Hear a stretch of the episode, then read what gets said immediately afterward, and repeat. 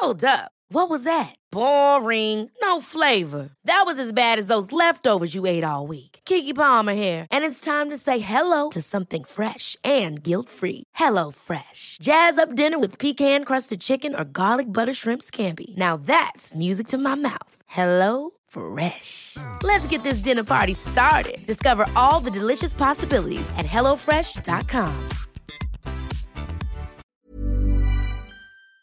Hello, ako po si Dr. DJ Bandoy, PhD candidate at Genomic Data Scientist sa University of California, Davis at host ng Teka Teka segment na COVID Corner, ang inyong explainer sa latest developments sa COVID-19. Sa episode na ito, pag-usapan natin ang blood clot risk associated sa COVID-19 vaccine.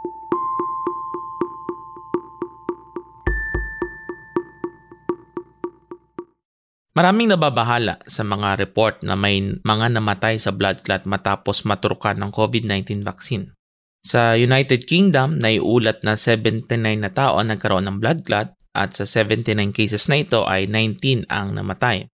It sounds like a lot now, parang wow, 79 cases. Pero teka teka, that's 79 cases out of the 20 million na binakunahan.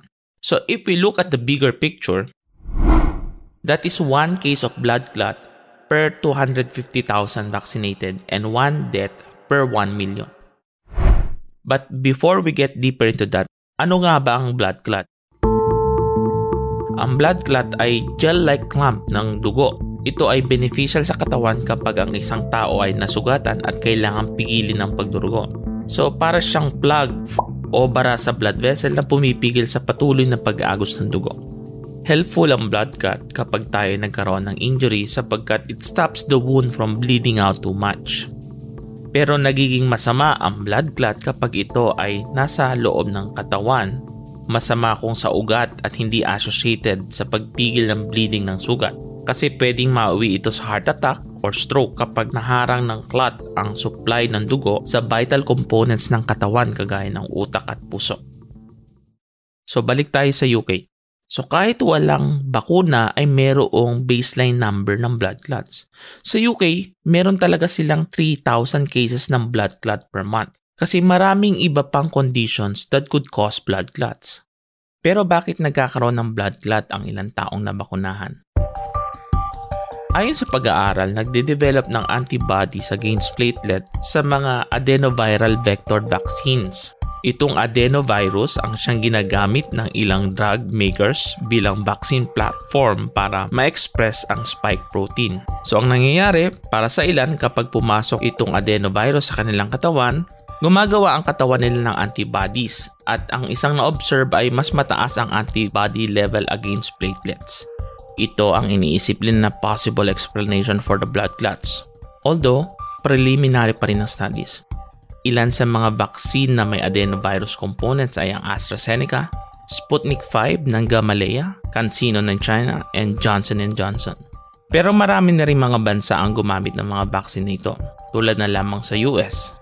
At sa kanila, 6 people developed blood clots out of the 6.8 million na binakunahan.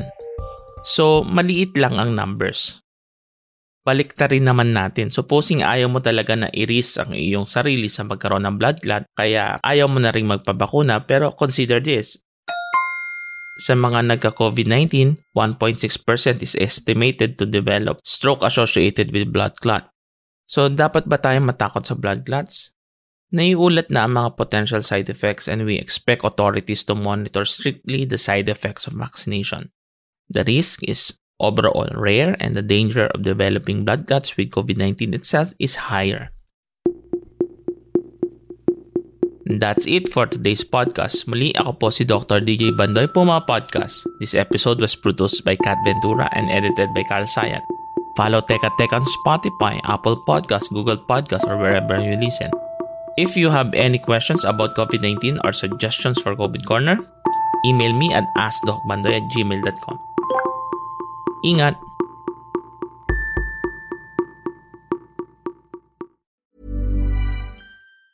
Ever catch yourself eating the same flavorless dinner three days in a row?